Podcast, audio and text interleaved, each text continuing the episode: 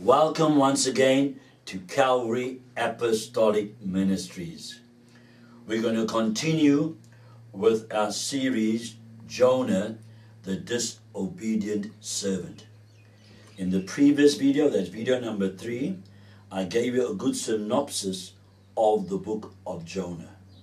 Now, on this video, I'm going to talk about why I believe as servants of God, as ministers of God, we've got to come to the conclusion yes, Jonah's experience in the belly of the whale, being there three days and three nights, is a type and a shadow of what Jesus experienced in Sheol, in Hades. Yes, we must come to the conclusion that him being spewed out of the belly of the whale and given a second chance is a type of the resurrection. Now, all that is sound, that typology is sound. The events are, are, are, are, are, are in a sense type, a type and a shadow. But when you consider Jonah as a person, in no way is he a type of Jesus Christ as a person. And I feel, as I've read many, many, many uh, uh, uh, books on, on, on Jonah, that too many men of God say that Jonah is a type of Jesus Christ. Jonah, his experience in the belly of the whale, that is the type. But no more than that. Jonah had shortcomings. Jonah had failure in his life. Jonah, in so many ways, is far removed from Jesus Christ. His perfection, his, his perfect ministry, etc., etc. And I feel that if we continue teaching that Jonah is a type of, of, of, of Jesus Christ, then it, might just be sad that we'll pick up some of the bad habits of Jonah. Now, what I'm going to teach now and preach now, rather what I'm going to preach and teach now, is my personal meditation and study. And I believe that God had spoken to me. Now, as a listener of God's word, as a fellow minister, as a child of God, you have the right to disregard what I say. You have the right to refute what I say. You need not agree with what I'm going to preach and teach now. But I ask you, please, my brother and my sister and my fellow minister, please, before you judge my preaching, pray about what I'm going to preach. Then, after you prayed and you listened to it, then you meditate on the thoughts that I believe that God has given me. And I believe with all my heart this is a word that the Spirit is saying to the church, and we've got to incline our ear because if we continue with this gross mistake, then I'm sad to say we're going to put on Jonah and not put on Jesus. And my aim and my purpose in my life is not my ministry. I thank God for the call that God has given me. How that He could take me, a foolish thing from this world, and make me to be his servant. I, I, I'm amazed how that God could make me a minister. But my ministry is not the ultimate plan and will of God for my life. My the ultimate will and plan for my life is that I be conformed to the image of God's Son. Amen. That's why we are born again. That's why we are baptized into Jesus. That's why we are died into his nature. That when we come up of our born again experience, we put we are put on the nature of Christ. And that's why we are baptized into the Spirit of God, not just to speak in tongues, but not just to witness, but that the Spirit of God might give us power to live and behave and act like Jesus Christ. Glory to God. Glory to God. So as I teach this, that in no way Jonah is a type of Jesus Christ, please, please don't see it as me, a, a, a man like Jonah who has fallen short. Don't see it for one moment as me attacking the servant of God. No. I am bringing to you what I believe the Spirit of God has brought to me. I must admit, I cannot point a finger at Jonah because just as he had fallen short in various ways, so have I fallen short in various ways. Remember when Ian taught on judgment? I said there, when you point a finger, when you accuse, your thumb points to heaven and your three fingers point back to you. I might just be three times worse than Jonah.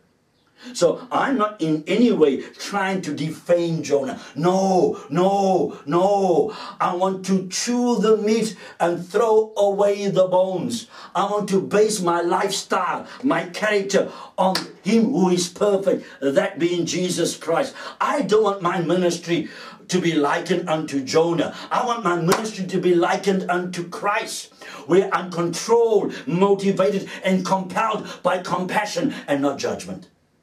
So let us go into the study. And I trust after you prayed, and after you listened, and after you meditated and sought the face of the Lord, that you would apply the teaching that the Lord has laid upon my heart. Amen. Now, praise his wonderful name. Let me get the right page now.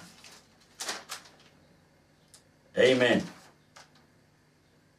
Now, let me drive home what I feel the Lord has laid upon my spirit. And like I said early on, you need not agree with it. Let me just reiterate Jonah's experience and that Jonah is a type of the resurrection. However, Jonah as a person, an individual, is not a type of the person of Jesus Christ. And let me give you what I believe is the Spirit of God saying to me and through me. I prayed about it, I meditated, sought the face of the Lord, and this is what I believe God has laid upon my heart. Number one, the meaning of Jonah's name. The name means dove. Amen. And it speaks of gentleness and peace. It is said that a dove is easily entreated, but also easily retreated. Let me give you the classic example of it, right? And I'm going to test uh, uh, uh, Ian. Come stand by me, Ian. Now don't knock it, don't knock it, Ian. Come stand by me. I'm going to ask you a question.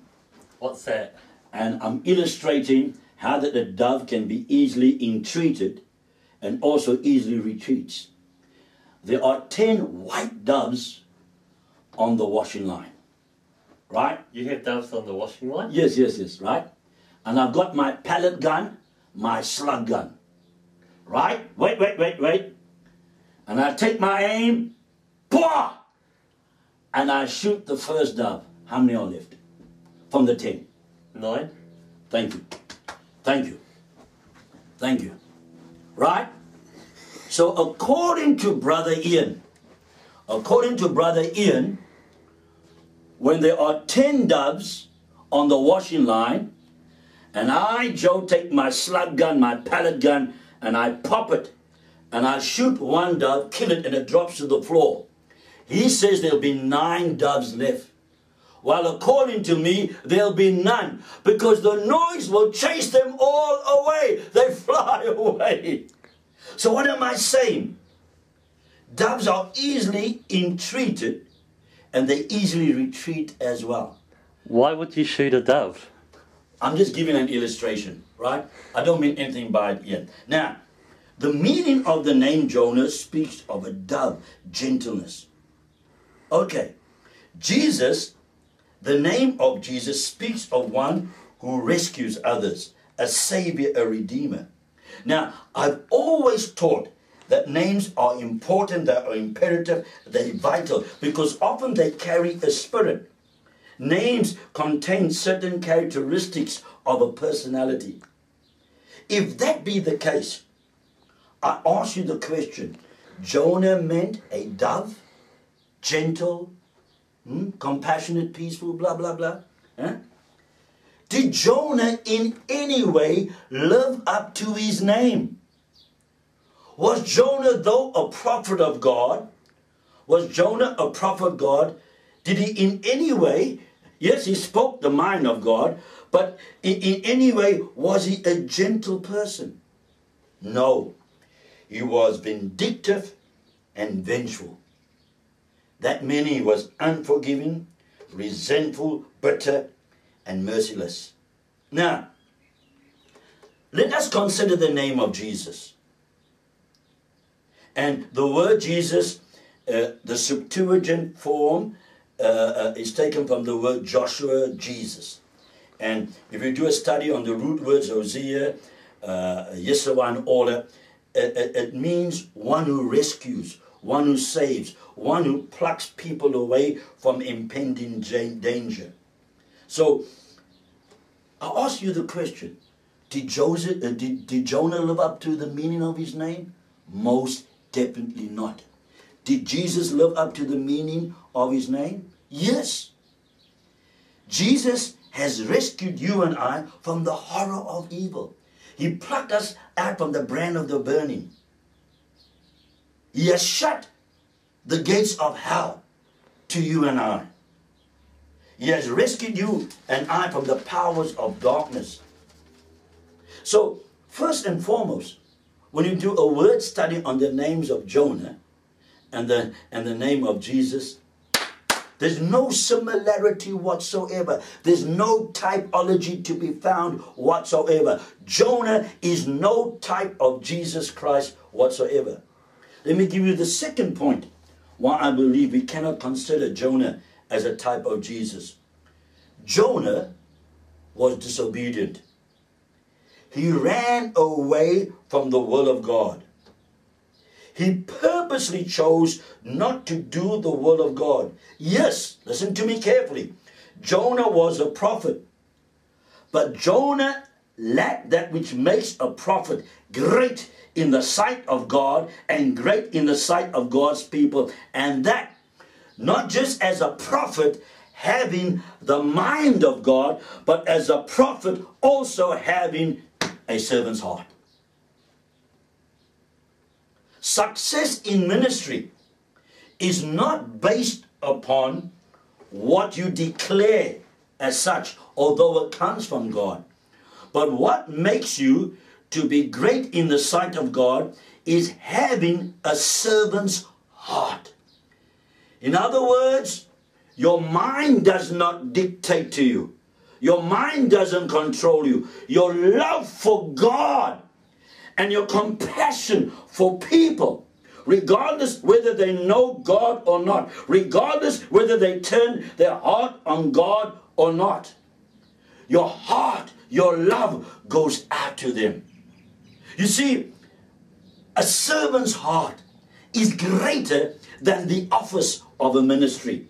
And in our modern day, everyone is an apostle. Everyone is a prophet. They glory in their ministry. Brother, stop this foolish glorying. Glory in the fact that you have a servant's heart. Amen. Now, I said that we must emulate Jesus Christ. A servant has no mind of his own. He must do the bidding of his master. Yes, Jesus was a prophet. Amen. Did Jesus have a servant's heart? Let's turn to Philippians. Amen. And read it there. Philippians. It speaks of in chapter 2, verse 8 and 9, how that Jesus was equal with the Father. But what he done, he emptied himself of his own, of his own, of his glory, of his power. And he became a servant, obedient even unto the death of the cross.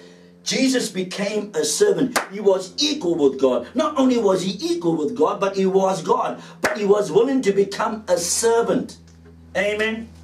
He put on the will of God. And that is so, so important. Amen. Jesus honored his Father. Amen. Then Hebrews chapter 10, verse 7. And Psalm, the psalmist also says, Then said I, I come in the volume of the book, it is written of me. Amen. Hebrews says it this way, 10:7. Then said I, Lo, I come in the volume of the book, it is written of me, to do the will of God. Amen. That's a servant. A servant, a true servant, never, never debates with the master, never, never argues with the master, never tells the master what to do, never disagrees with the master's orders. All they do is follow the master's orders. And remember, Jesus said, I delight to do thy will. Yes, Jesus saw the will of God. No wonder he cried uh, in the Garden of Eden God, remove this cup. God, remove this cup. God, remove this cup. But God, nevertheless, not my will, but your will be done. Jesus delighted in the will of his Father. Did Jonah delight in the will of his Father? Did Jonah delight in the will of God? God said, Go, but he ran. God said, Go south, he went north. God said, Go east, he went west. He completely disobeyed God. Thirdly, thirdly, why I believe that we cannot in any way see Jonah as a type of Jesus, the perfect, the perfect man of God. Jonah's actions led to the impoverishment of the mar- mariners. They threw all their cargo overboard. They lost their livelihood. They lost their wealth. Where was their well, it was in the cargo. Now, I know as well as you know, I don't think for one moment in those days did they have any insurance. So if you lost the cargo, the cargo which you had to deliver, and you came there with no cargo, you would have to pay out of your pocket to cover the cost of the cargo. They lost it. They, oh, yes, their lives were saved, and thank God for that. Now, when Jesus comes into the life of the unsaved, and as the unsaved turn to God, their lives are not impoverished in no way. The Bible tells us that not only does Jesus give us eternal life, but he gives us the abundant life. John 10 speaks of it. The thief comes to rob, destroy, and to kill, but Jesus has come to give life and that more abundantly. Jesus enriches our lives honor and dignity is given to us. Amen. So in no way are we impoverished. Amen. Then fourthly,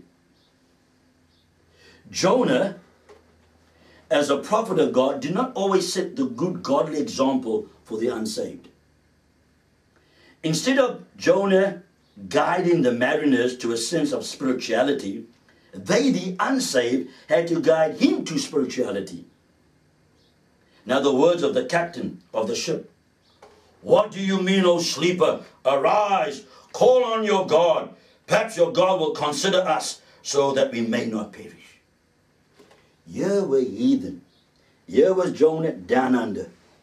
You went down, you went down, you went down. Fast asleep. And and an ungodly man comes and says, Why don't you pray? Why don't you seek the face of your God? Maybe God will help us. Maybe God will show you why. It's sad. It's sad. It's sad when the ungodly has to call upon us to be spiritual. They don't set the pace for us. We set the pace for them. They are not our ensamples. We are their ensamples.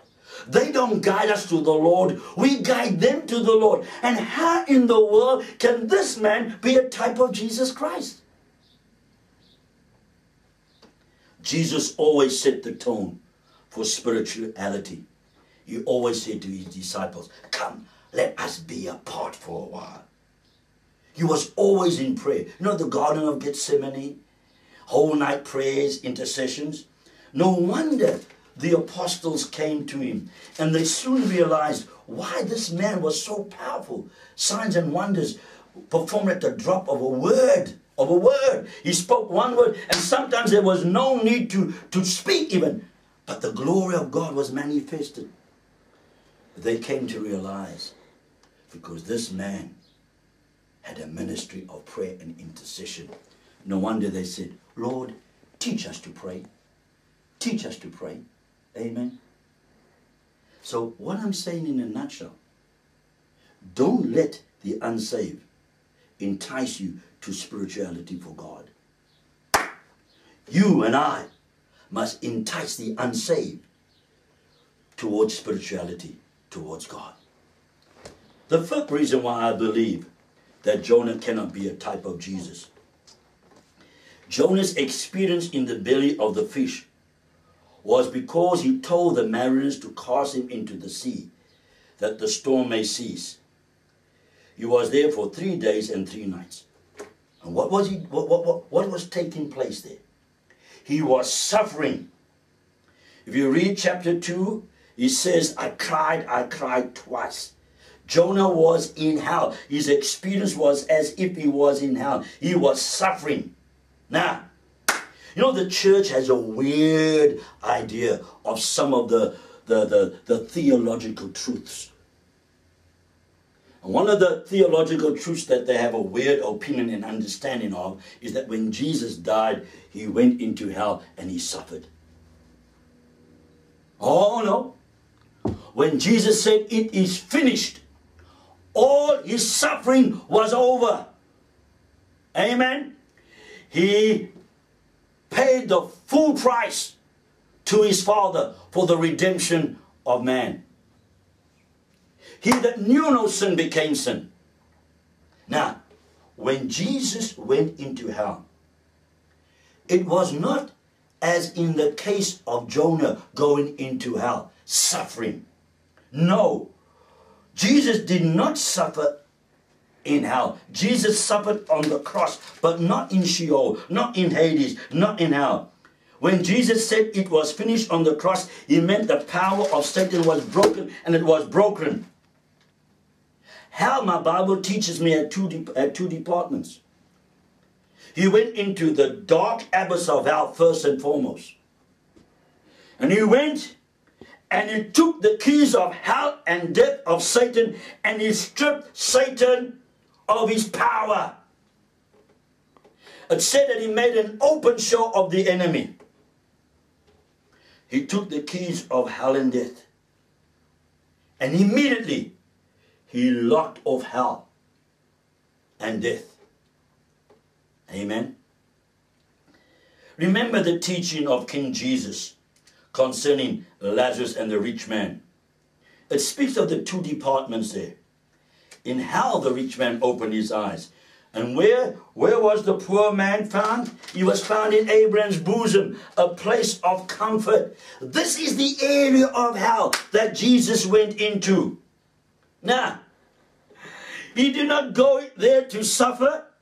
He went there to announce his victory. All the saints who died before his death, that looked towards his coming, that believed he was the Messiah, those all, when they carried out the animal sacrifice and they believed that the Lamb of God was yet to come, they went to that Sheol. They never went to the place of suffering. They went to Abraham's bosom. And when Jesus died and entered into hell and took the keys of hell and death from Satan, he went to Abraham's bosom, the place of comfort. Yes, they were separated from God, but this was now their deliverance because the full penalty for sin had been offered unto God the Father. He went into hell for this purpose to set at liberty all those who died looking forward to his coming. He went into Hades not to preach, but to announce his victory. He said, I once was dead, but now I'm alive forevermore, and I have the keys of hell and death. No wonder the psalmist prophesied. No wonder Paul said, He led captivity captive. Glory be to God. Hallelujah. Church of God. Jonah, yes, is a type of Jesus, but he's suffering three days and three nights his suffering is not a type of Jesus spending three days and three nights in hell. Listen to me, listen to me. What is, what is the wages of death? Or what is the wages of sin rather? Death? Yes. Did Jesus die? No, he rose. Amen. Let's go on to now the sixth reason why I believe Jonah cannot be a type of Jesus. Jonah delighted in the impending judgment of the Ninevites. He was excited and thrilled that God was going to judge and destroy the Ninevites. Jonah was vengeful and vindictive. I'll ask you the question Is Jesus of this nature and character? Is Jesus vengeful and vindictive? Is Jesus bitter? Let's hear what the Word of God says. 2 Peter 3 9. The Lord is not slack concerning his promises, as some men count slackness, but is long suffering to usward, not wanting that any should perish, but that all should come to repentance. Amen. God is merciful. God is gracious. Amen. And whenever a man changes his attitude, whenever a man turns his back on sin and starts walking towards God by faith, mercy, peace, grace is showered upon that man. Amen. Jesus is not vengeful. He has no delight whatsoever in the fall of a transgressor. Amen. Now, the last reason, number seven, why I believe that Jonah can never ever be a type of Jesus. Jonah was a nationalist. He only cared for his own people. I remember I spoke to you of being a South African growing up in the apartheid era. The nationalists, that government, they were only for their own people, the Afrikaner. And many people suffered at the hand of this evil system apartheid. Only for their own. Wherever we went, whites only, whites only, whites only, whites only, whites only, whites only. A word of caution to the modern day South Africa. White supremacy was evil. Black supremacy is just as evil. And sad to say, this is the way South Africa is going. Amen. It seems that the black are only for the blacks. Christ does not deal that way. Christ is not a Jonah. And therefore, we cannot in any way esteem Jonah to be a type of Jesus. We cannot elevate this man to that level. Never.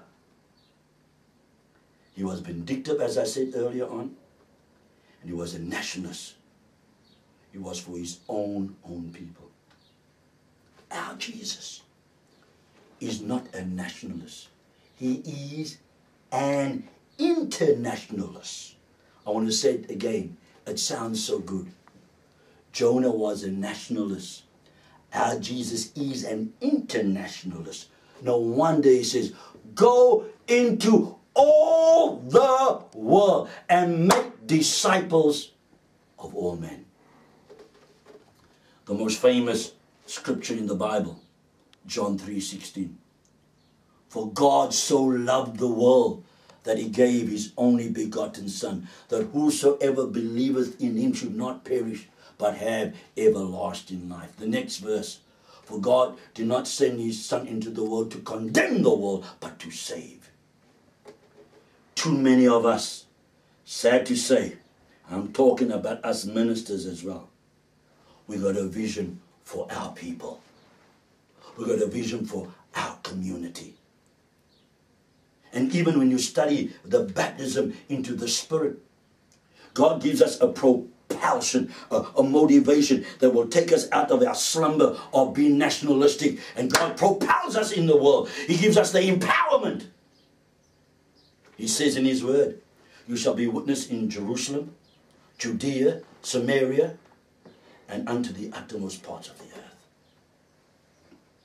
I've given you several reasons why Jonah cannot be a type and a shadow of Jesus Christ.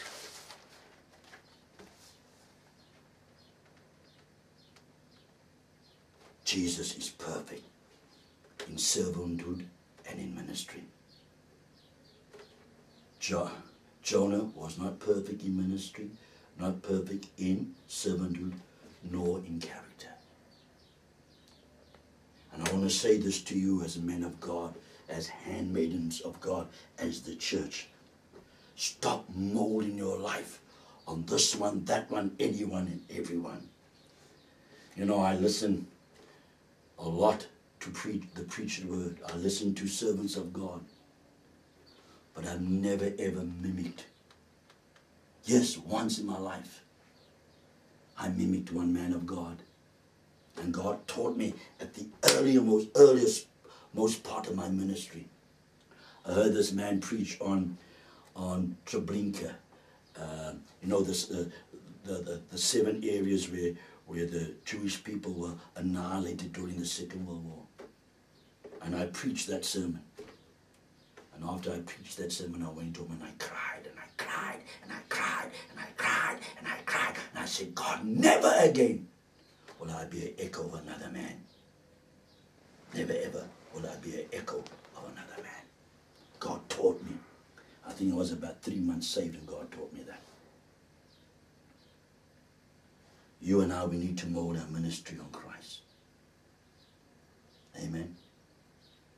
I'm also reminded about a church in South Africa, in the Durban area. Man, some of the guys from that church, they went to America, they were South Africans, went there for two, three weeks. And when they came back, they came back speaking as Americans. They're 10 years, 20 years back from America, never ever went back there, and they're still talking like Americans. Mimicking and copying. Man, David took the armor of Saul off. It was a great armor. But he said, I rather depend upon God, the God that gave me power to kill the lion and the bear. I'll go the way he had called me. Faith and confidence in God. No wonder he chose five smooth, smooth stones, a type of grace. We're so quick to listen to sermons over TV, listen to these great and renowned men, and God bless them. And Sunday morning comes, we preach their sermons. Stop this, my brother. Stop this, my sister. Amen. There's nothing wrong in taking a thought from what the preacher man says and building upon it. But don't emulate these men. Sit in the presence of God. Don't have a desire to be like this one, that one, and the other one. Have a desire to be like Jesus. Because when you desire to be like man, you will put imperfection on you. But when you desire to be like Jesus, you will put perfection on you. Let me say that again, just in case I said it wrong. When you desire to be like the servants of God, the ministers of God, you will put imperfection on you. But if you desire to be like Jesus, then you'll put perfection on yourself. God bless you. God keep you. Next week, we're going to continue with the series. Amen. And I've got to apologize once again. I promise every week to finalize these teachings, but it's so difficult. I want to, but God speaks to me. And when He speaks to me, I have to wait upon Him further. I have to pray. I have to seek His face. I've got to get His mind. I've got to get His heart. Amen. So I will do my best to conclude next week on this series of Jonah and thereafter continue with the baptism into the Spirit. I want to pray with you this morning. I want you to stand. I want you to ask God to lay upon your heart your ministry. I want you to ask God to lay upon your heart the ministry of your friends, of your colleagues, that if they've fallen short in these areas, that they will ask God to give them the ministry of Christ. That we realize we must imitate Jesus and it's hard to we should rather participate. Allow Jesus to participate in our life. Join me in prayer. Hallelujah. Hallelujah. Hallelujah. Glory. glory, glory. Holy, holy, holy. Father, as we stand before you, we stand, O oh God, knowing full well we have faltered, we have failed. We've molded our life and our ministry on those who are imperfect. We reiterated and repeated the words of those men who had fallen short. God, we had stepped into their shoes. And no wonder God so often we made a mess of our character and our ministries. But God, this morning we repent. We repent, we repent, we repent.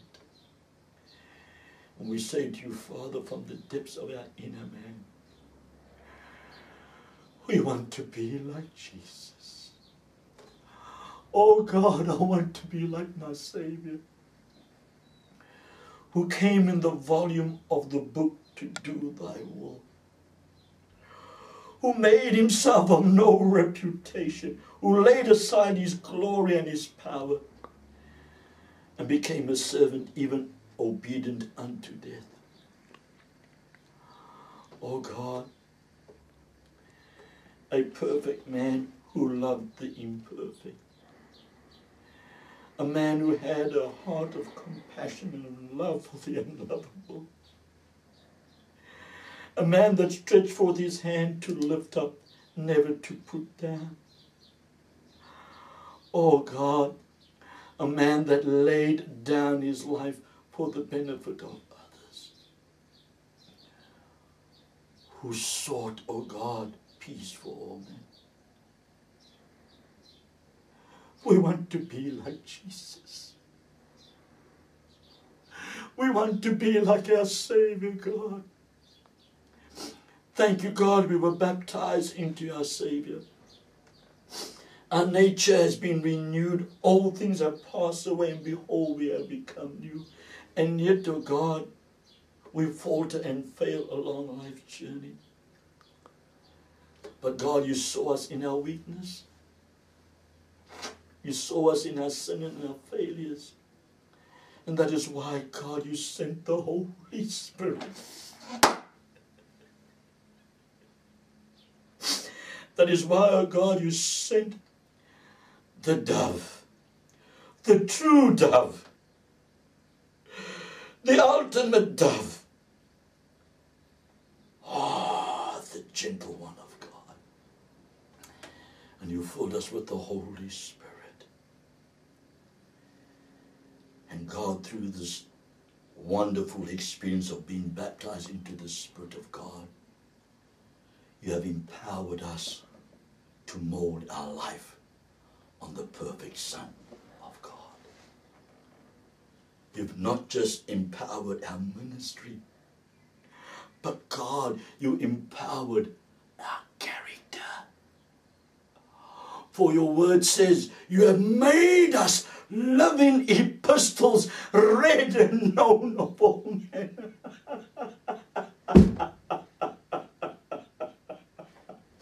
Glory to my God. Glory to God. Pour out your spirit afresh upon us today.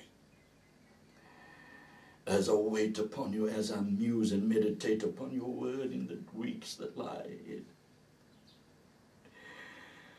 Let your mind be fused with mine. Let your spirit be fused with my spirit.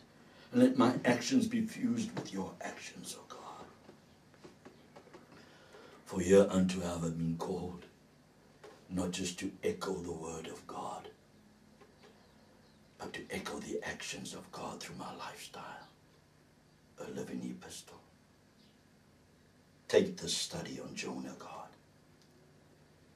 and through the study, make us men and women of God to be mighty for our God and his kingdom. And I pray this prayer in Jesus' name with much thanksgiving.